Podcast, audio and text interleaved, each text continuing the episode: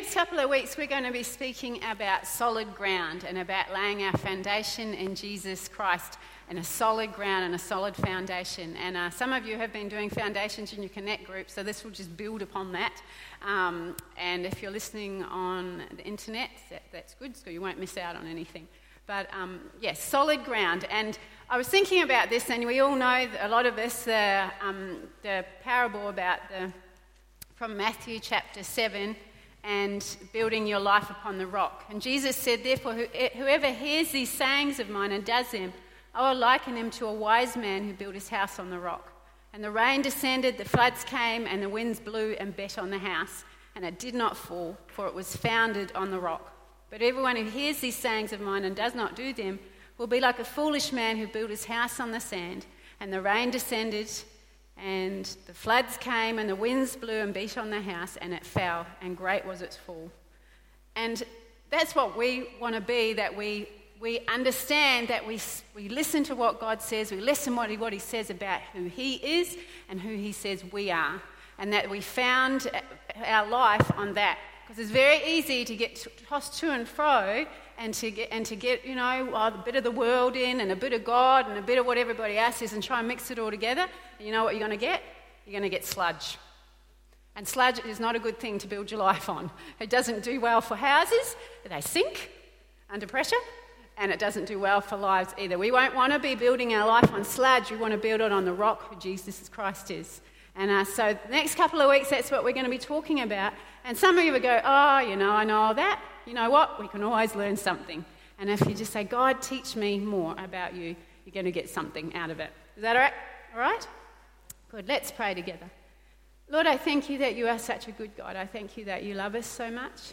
I thank you for your presence here. I thank you for the angelic presence that's here this morning. And uh, just the awesome time of worship and praise we've been able to have coming into your courts, Lord. And Lord, I pray that the words that you've laid on my heart to speak, Lord, that they will be received, that um, really touch our lives afresh today, Lord. We pray in Jesus' precious name. And we all said, Amen.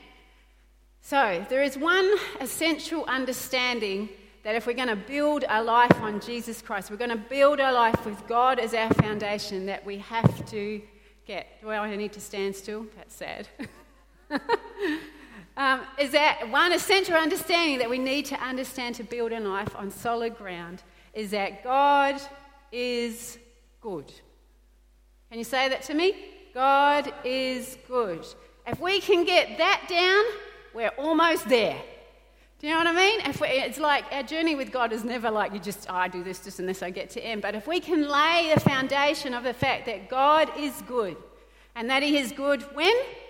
All the time. See, there's a song for every occasion. I don't know the tune for that, but I'm sure it'll come up.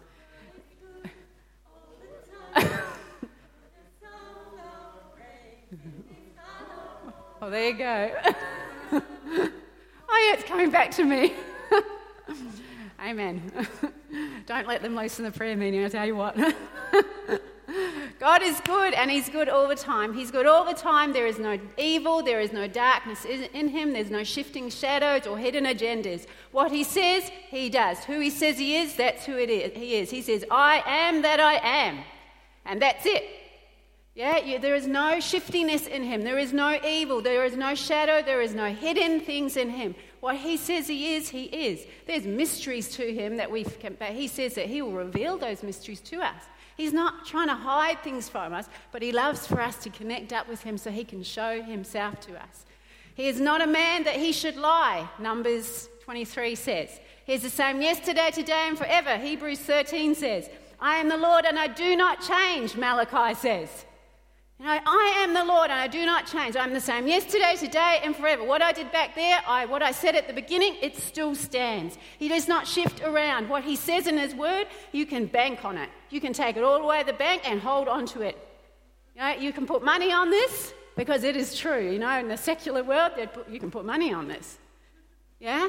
Because God is true. He is faithful, and what He says, He will do. God is good. In the beginning, God created the heavens and the earth. The earth was out without form and void, and darkness is on the face of the deep. And the Spirit of God was hovering over the face of the waters. And then God said, Let there be light. And there was light. And God saw that the light, it was good, and he divided the light from the darkness.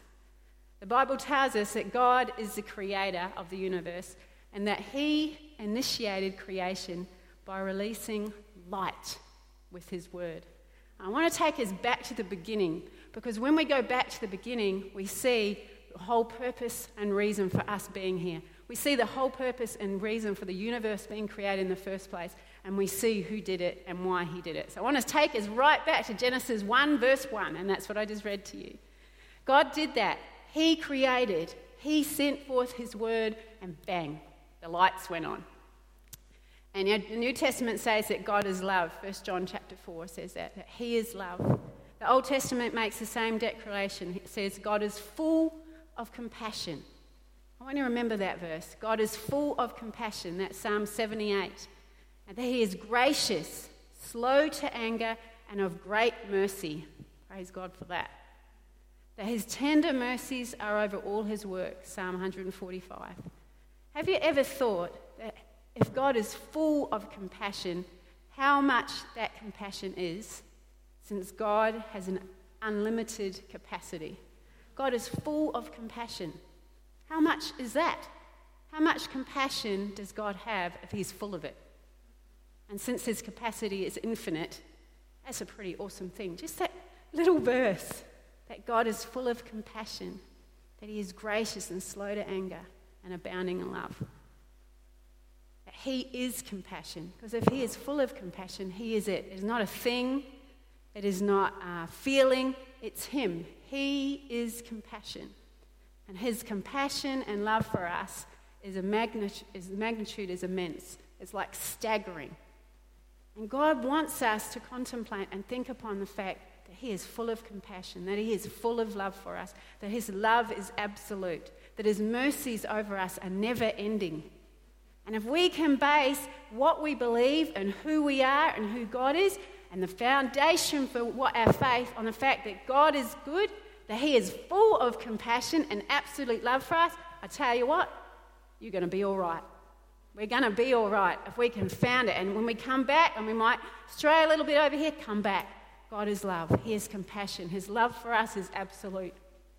Keep on coming back to that point, no matter what comes your way, and stuff does.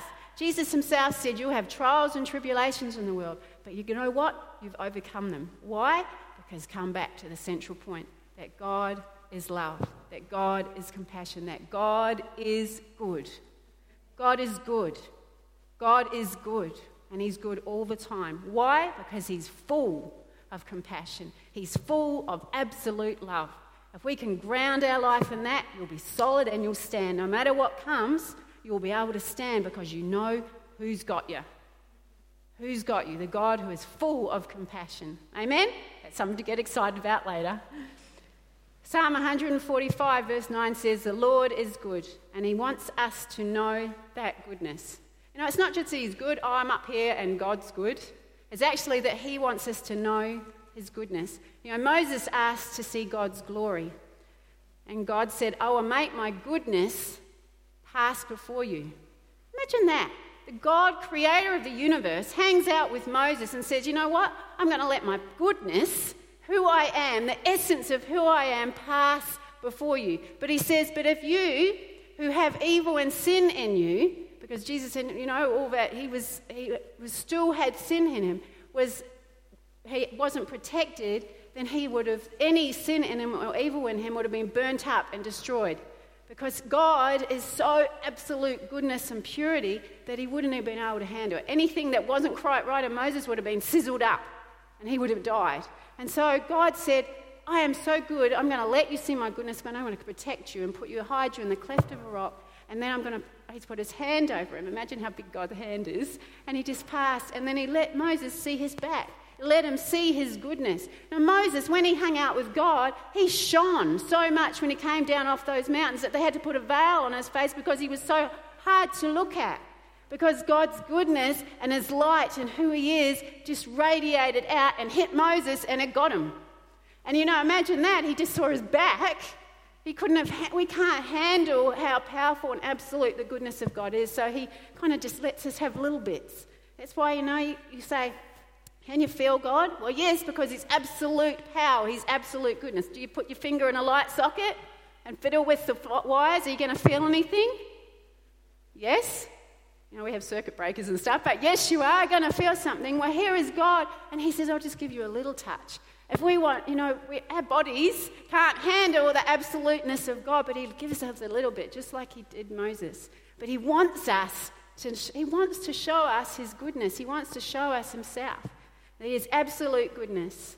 And um, if, you, if you look at the very beginning again in Genesis chapter 1, verse 1, and, it, you know, we, we know this scripture if we've been in church more than five minutes. It's in the beginning, God created the heavens and the earth. What if you say, in the beginning, love created heavens and the earth? Or in the beginning, compassion created the heavens and the earth? In the beginning, goodness created the heavens and the earth? Or, put it all together, in the beginning, God, who is absolute love, compassion, and goodness, created the heavens and the earth. When you start to look at that, if you start to see that love and compassion and goodness are behind creation, then it reveals the reason and purpose for creation. It's the fact that God did it because He needs someone to love. He created all that we see around us because He needed someone to love. Because compassion isn't satisfied with selfish endeavors. Compassion has to give of itself. Compassion has to bless somebody. Compassion needs someone to fellowship with. So when God, who is absolute goodness and compassion and love, created the universe, it was because he wanted someone to share his love and compassion with. And so he made this amazing world that was full of goodness for us to enjoy. And what God started at the beginning, God does not change. He is not a man that he should lie. He is the same yesterday, today, and forever. He does not change. So what he said and who he was at the beginning is what he's like now. Just because evil came into the world, just because sin came in and tried to mess it up, just because mankind ran away from God, does not mean that God is not good anymore. Does not mean that He doesn't love us. Does not mean that He doesn't want to pour out His compassion into us, because that's how He was at the beginning. And if we can ground ourselves in that, we'll get an understanding of how our life is meant to play out. That we have God full of compassion who's wanting to pour out and give to us. Because compassion, when you have compassion for somebody, when you have compassion for those around you, what do you want to do? Give to them. What else do you want to do? Love them. What else do you want to do? Bless them. Oh! Did you get that? When you are compassion, that is who He is. What does He want to do? He wants to love you. He wants to bless you. He wants to give to you because that's who he is. And he can't contain himself. He just, I just got to give it away because that's who he is. That's who he is. His immense love for mankind is so enormous that he just has to give it to us. The sad part about it is mankind often pushes him away. But it doesn't mean he doesn't run after us, trying to bless us, trying to give to us, trying to comfort us, trying to heal us, trying to deliver us. He runs after us. Amen for that. Genesis tells us that God said, Let there be light. But the Hebrew way of saying things is a little bit more short and to the point. And if you look at the Hebrew translation, it is actually more forceful. And God actually said, Light be. And light was. You know, God's straight to the point. Light be. Bang. And Genesis tells us over and over that God said, and it was so. You know what? God was teaching us by repetition. You know, He said He, he created the sun and the moon. And what did He say? Sun be, moon be, stars be. And He said, grass grow. He just said. And He was trying to teach us something because He knew that He was going to create sons and daughters. That's us. He was going to create a family, and He wanted to teach us, His family, how to get things done. And so He would say, Light be. And so he expects us to copy his example, to take authority, because he said, I give you all authority, and heaven and earth has been given to you. Why did he do that? Because he created a family and he expected the family to do something with it, all that he'd given. And when he said light be, he set a massive plan into action. Because you know what? When he said light be, he wasn't creating the moon or the stars or the sun. Read Genesis chapter 1 again. The moon and the stars and the sun weren't created till the fourth day. The fourth day. When he said, Light be, he was releasing the light of his own glory, the essence of himself, of his presence and his substance to create. When he said, Light be,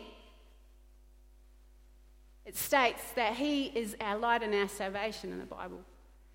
It was he, who he is, he was releasing. Because before that, it was all darkness. And it wasn't the sun and the moon that he created, it was that he released the Big Bang. And even scientists are catching up with the Bible. And if you talk to some of them, they'll say that the universe began as a result of a massive explosion of electromagnetic radiation. In other words, light. And has been expanding ever since. Light was the original force of the universe. And when God, who is light, because the Bible says continually that God is light, that He is our light and our salvation. And so when He spoke, light be, He was, he was setting forth His essence into the universe, and that it would be like a container for Him to be able to create the universe in us.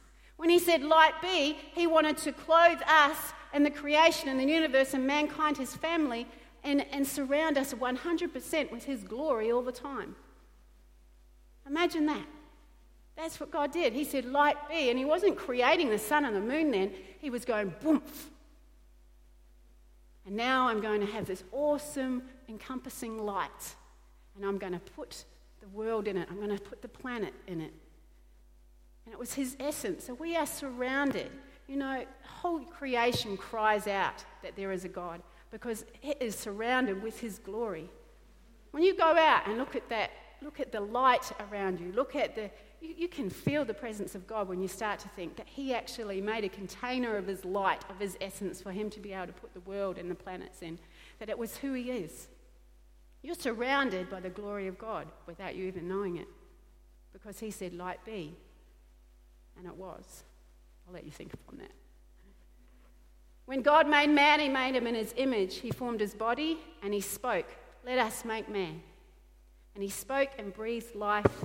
He released his essence and light, his compassion and life into mankind. And if God is light, then mankind was clothed in that light in the very beginning. I want you to think about this. I've been thinking about this recently. You know, we often think that Adam and Eve ran around and, you know, in the nutty run. Now we're doing the nudie runs and they were just waltzing around.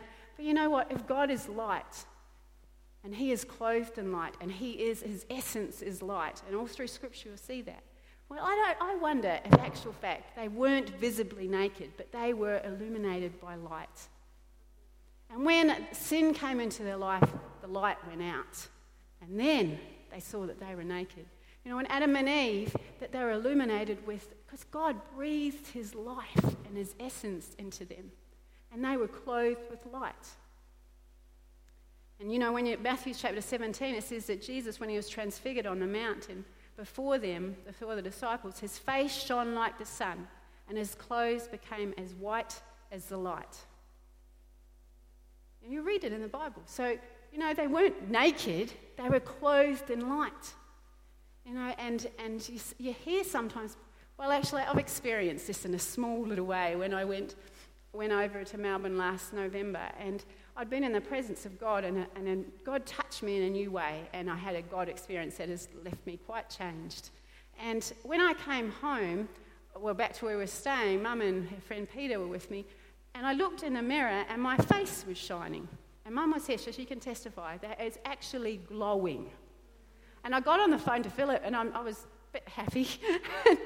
And my fa- I said, kept on saying, My face is shining. I look in the mirror, my face is shining. And it was like, it was glowing.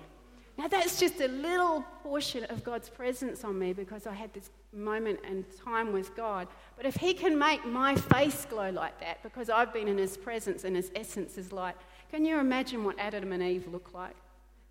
Can you imagine? And imagine that's why Moses had to clothe himself with a veil because he was shining. And Jesus, when he was on the Mount of Transfiguration, they couldn't look upon him because it was so white, he shone like light. Now, guess what? We have that light in us. Jesus says, We are what? The light of the world. Ooh. And it's not just this little light bulb, you know, or this little, you know, you sometimes see a little halo. Why did they draw halos over, over the angels? Why? Because that's the only way they could understand how to explain light. And you are children of God. You are sons and daughters of the Most High God, whose essence is light, whose essence, another word for light, is glory. So you have a light in you. You have a light in you. And it says, don't put your light under a bushel. Why? Because we're so prone to try and snuff that light. Oh, I don't want to shine too brightly. People might think I'm weird. They might think I'm odd. What are they going to say? Just let your light shine. I tell you what, you know, we have had our sins washed away. We have had the separation between God and man washed away. You know, Adam and Eve messed up. Devil came and messed up things, but Jesus brought it back for us. And so we can be clothed in his glory, in his light, so that people know there's something different about you. And I've seen it. I've seen the lights come on, and people, when they come to know Jesus, they've had this darkness. They've got, they're like a dead man walking. And then lights come on. And we get so used to slodging around in the sludge that we forget that we have a light in us that is illuminating us from the inside because the Holy Spirit abides in it. And we've just got to let our light shine. Let your light shine. I'm sure there's a song for that. There is. Just let your light shine because you have the illuminating power and essence of the Most High God glowing on the inside, on the outside of you. We don't have to say, God, let your, you know, let your glory fall. We want to feel His presence all around you, but you've got the glory of God, the Most High, on you right now because you're His son and His daughter. And just how eh, that's what he planned at the beginning. Go back to the beginning because when you go back to the beginning, you see what God's heart was, and he did it for us. Right back at the beginning, he said that he knew what the enemy was going to do, and he made a plan. He said, Let's stick together. Jesus, you're going to go and you're going to redeem them, you're going to rescue them, and you're going to snuff out the enemy's plan. And he did so that your light could shine again, so that you could be illuminated and clothed and have the essence of God within you. And we've got it. We just forget. And we listen to the liar, the father of lies, which is our enemy, the devil. We listen to him, and he gets us so we forget who we are. Just like Eve and Adam, they forgot who they were. If they had remembered and really got hold of it, they would never have been fooled to have been taken that fruit. They forgot for a millisecond because they listened. Don't forget who you are. I know stuff happens. I know stuff happens, but that's the enemy trying to make you forget who you are, trying to steal from you, trying to rob from you, trying to destroy, because he knows if you can grab hold of it as God's sons and daughters, he is not going to be able to do much. There is nothing that he dreads more than somebody who knows who they are in Christ, that knows they're illuminated by the essence and presence and power of God, and they walk in that. When they get out of bed, they go, Oh no. The demons go, Oh no. Oh no. She's up. Amen. He's under our feet. Do you understand what I mean? And if, he, if you go back to the beginning, that's what God planned in the beginning, and He wants us to know. We've got to get tougher about who we are and not listen to the stinking lies of the devil. Too often we do his job for us, you know, for him. We get up and go, oh, I'm just feeling terrible. Oh, I'm just a worthless blah blah. Oh, I'm not weak, no, very strong. Oh, I'm a sinner. Oh, I'm this. I'm unworthy. God, you choose somebody else because I'm so, you know, weak and I'm not very good at this. I'm just little old me. You know, God's forbidden me to say that anymore. I'm just little old me. And he says, You are not. I don't want you talking like that anymore. You're a royal priesthood. You're chosen, you're called, you're anointed, you're full of my power. You have resurrection power residing on the inside of you. You have anointing on you. You are my chosen child. Do not just say, I'm just little old me. Because what he said at the beginning is still what he says I am God and I do not change. You know, some, I was reading a poem this week, and some of you um, might remember it, and some of you might have heard it before, but some refer to God as the hound of heaven. And it's a poem that was actually written back in uh, 1870 something. And it's all about how Jesus is the hound of heaven and that he seeks us out and he follows us and that he is constantly on our track. And if you Google hound of heaven, you actually come up. It's all in old English, so um, you have to kind of work with it a bit. But God is referred to as the hound of heaven in that poem. And it's because He seeks us out. He continually calls out to us because He wants His family back. He wants His family back. He wants His family back. He says, Come to me, all you are weary and heavy laden, and I will give you rest. You know, Jesus, when he came, he revealed to us the heart of, the, of God. He revealed to us. This is Emmanuel, God with us. You know, these are foundational truths of our faith that too often we forget. Too often we go, oh, yeah, I know that. But you know, sometimes it needs to drop from here in our head to our hearts. That Jesus came to break every curse, to restore the blessing that was given right back at the beginning. Go back to the beginning because that's what God is still his plan is for mankind. That's what his plan is for creation and the universe. Go back to the beginning. Jesus came to break every curse that the devil tried to mess with. He came to restore the blessing that was given right back at the beginning that you are blessed and I give you all power and authority and dominion. Yeah? I give you dominion. And so Jesus came to restore that blessing, to restore everything that was taken from us at the beginning, to restore the works of the devil. Because he wants to reinstate what was given right back at the beginning that you are sons and daughters of God. We are his children, we are his family, and he is light and he is good. And to stomp out the lie that God is not good. You know, I hear all the time, God hates me. I've been hearing that the last couple of weeks. I've been sharing with Shara and uh, talking with her, and she's, you know, I hear people say that God hates me. Oh, no, God, God hates them. They know there's a God, but they think God hates them oh, because they do stuff that they know isn't pleasing to God. No, God doesn't hate them. It makes me quite mad that they think that God hates them. I want to go and fix it. But how many people do you come across and say, Oh, no, I'm not good enough to come to church? Oh, I'm not good enough to follow Jesus. Oh, you know, well, if I come to Jesus and then I mess up, what's going to happen? They think God is this God who's out to strike them with lightning, or, you know, they feel unworthy because everybody knows when they think about it where they've messed up. And so they go, Oh, God must hate me, or I'm not worthy, or I'm not good enough to come to church. And you go back to the very beginning, and it says that God is good. God is good and his love and his compassion, his mercies are enduring. So, what does God want to do? If he's so full of compassion, he's going to pour it out, even if you've messed up, even if you feel broken, even if you're lost, even if you've had stuff happen. He says, My compassion, I want to pour out on you. Compassion is who he is. And we've got to fix that in ourselves to know the absolute truth that God is compassion. Regardless of what has happened around us, that God is compassion and he is good. And when we get hold of it, we need to tell people because there is a world out there that does not know that God is good. They do not know. They absolutely have not got a clue.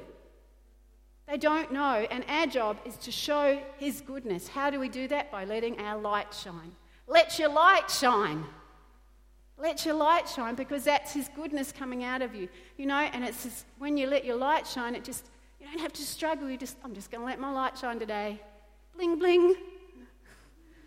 Yeah? You know, you read through the Bible and you read through the New Testament, it shows the heart of God. You know, that Jesus, when he came, he says, I come to do the will of my Father. All I ever do is his will. I only do what he says. And what did he do? He healed the brokenhearted, he gave sight to blind eyes, hearing to the deaf, he raised people back to life and returned them to their families. I love that one. He reached out to the lost, the broken, to anyone who came to him. He forgave those who despised him, who beat him, who spat upon him, who pulled his beard out, who whipped him, and hung him on a wooden cross and mocked him. Why? He was God of the universe. And yet he hung on a cross and he bore all the darkness and evil and wickedness in his own pure self so that the light that went out in mankind could be switched back on again. Why? Because He is good. He is good. He is good. Say it to the person next to you God is good. That's why He did it all, because He is good. And He'll chase you down. He'll run after you. He will not give up to you to your dying breath. He'll be after you. He'll be after those around you. You know, And our job is to take every opportunity. The Bible says, take every opportunity because the days of evil to tell that God is good. Tell, because you don't know the person that lives across the road from you or the person that sits beside you at work or uni or wherever, how many days they've got. And you've got to take every opportunity. We've got to say that God is good because He'll be after them like the hound of heaven till their dying breath. I know because my dad, he, he missed it. He forgot that God was good. And he let the world and he let circumstances steal the fact that God is good from him. And you know what? God kept him. He kept him alive. And we just thought, how on earth is he still alive? You know what? God kept him alive until he came to the point where he restored his relationship. And I said, God, I kept on saying to him, Dad, have you made your peace yet?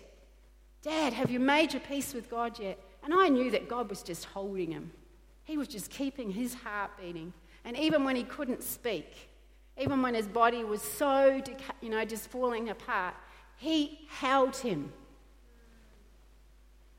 like the hound of heaven until he said, Okay, okay, I give up. Yeah? Because he's a hound of heaven and he'll chase you and he'll hold you until you say yes.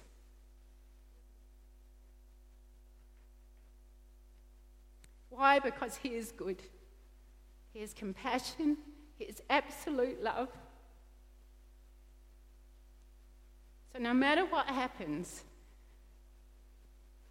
no matter what stuff happens, you know, to be crass, no matter what crap hits the fan, yeah, remember that God is good and He'll chase you down.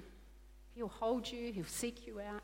You know, the Bible says that you cannot go to the depths of the ocean but God is still there. If you soar to the highest heavens, God is there. If you try to hide, He is still there. And He'll chase you. Google the Hound of Heaven, the poem, because you know what? It puts it in a nutshell.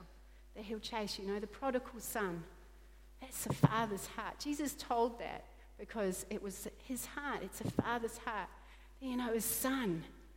We're His family. Creation is His family. Mankind is His family. He created this world for us. And, he, and we strayed away. And he's there looking, looking, looking for his sons and daughters to come home. And he's standing out looking. And he sends his angels out to gather in. They're the harvesters, you know. And he calls us who know that we're loved and know that he is good to go out and get them. Go into the highways and byways and compel them to come in, the word says. Why? Because he is good and he wants his family back. He went and went to that cross and bore all the evil and wickedness and his pure light who he was. You know, he went and through that crucifixion so that he could have his family back. That he could have, you know, he gave his son so that he could have many sons and many daughters. And he'll hold, he'll hold them. He'll hold them. And, you know, we don't know. So I want us to really grab hold of the fact that God is good and we need to tell people. I hate it when they think that God hates them. I just want to shout, No, He doesn't! No, no, no! The stinky devil, he's a liar and he's a father of lies. And Jesus said it about him. He said that he is a father of lies and he's been a murderer from the beginning. Jesus nailed it. That's who it is. And when you hear something and it sounds like it comes from the pit, it probably does. If it sounds stinky, that's because it is. He's a liar.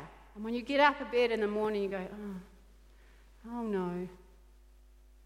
Oh no, it's just, you know, feeling plebby, feeling less than what you should. And you feel this depression start to, you, go, you get off me. You get off me. Because that's a stinky liar, stinky devil. As my dad used to say, he's the hairy legs, you know, he's got, he just creeps along like a tarantula after you. He had some things that he figured out. You know, and he comes and he speaks lies, and he doesn't just speak it to the world, he speaks it to the church as well. Yeah, let's not be fooled. Jesus said in John chapter 8, devil is a murderer from the beginning and does not stand in the truth because there is no truth in him. When he speaks a lie, he speaks it from his own resources, for he is a liar and the father of lies. Why? Because just as God is good, the devil is bad. He is a liar and there is no good or light or compassion in him. He is and will always be evil. But the good news is that we have authority over him. And the blessing and authority given to man right back at the beginning has been restored to us. The power of every sin has been broken. Galatians 3:13 says. And Colossians 2 says that Jesus made a public spectacle of the principalities and power of the devil, triumphing over them in the cross. That he, Jesus was raised up, and God raised him up and seated him at his right hand in heavenly places, far above principalities and power. But get this Ephesians 2 6 says that when we come to Jesus, when we say, Yes, I want to be part of your family, I'm a son and daughter of the Most High God, He then raises us up. He makes us alive in Christ and raises us up together in heavenly places in Jesus Christ. And He says, Behold, I give you authority over all the power of the enemy. We are sons and daughters. And if we can remember that God is good, and that He has broken every curse, that He has broken the power of the enemy because you have the light. You know, why does, if, he's not, if we didn't think that you had the light in you, if He didn't think that you had the power in you, then why would He tell you to go and let your light shine? He knows what you've got in you. You've got the essence and power and what was set forth, light be, is inside of you because that's the essence of God. And He knows. And I tell you what the devil knows. So he comes and spews rubbish and lies about us and about the rest of mankind to try and keep us in the darkness and keep our light switched off. This morning, let's make a choice to keep that light. You know those, you know you have the dimmer lights? Turn it on full bore and let your light shine. Understand that God is good, that every curse has been broken, that we have the blessing on us. Where is it? On us. We are loved and belong to God, and we are part of His family. Amen? Let's pray together. Lord, I thank you this morning that we can sing that you are good, that you are good, God, and your love endures forever, that what you started at the very beginning, that you have set it in motion and you do not change, that we are always and have always been called to be sons and daughters of you. And Lord, I thank you for the light that shines in us. Lord, I pray, Holy Spirit, that you would turn it up full wattage. Lord, that it would shine from us, that we would illuminate the light and glory of God. Lord, that the essence that is of you in us, Lord, that you would let it shine more brightly. Lord, we cut off the things the enemy has said about us. We cut off the things that the world has thrown at us. We, we stamp our feet on them. We wash in the blood of the Lamb. And we stand with your light on, us, Lord, with your light shining boldly and brightly out of us. We make no excuses that we are sons and daughters. We grab hold of all that we are in you. Lord, I thank you for your word. We thank you that we can stand on who we are in you, that we are seated in heavenly places with you. We praise you, Lord, in Jesus' name. And we all said, Amen. Can we sing that song that we sang at the end? Just because, you know, sometimes it's good just to let the words sink into us before we rush out the door. So let it just, God is good. Amen.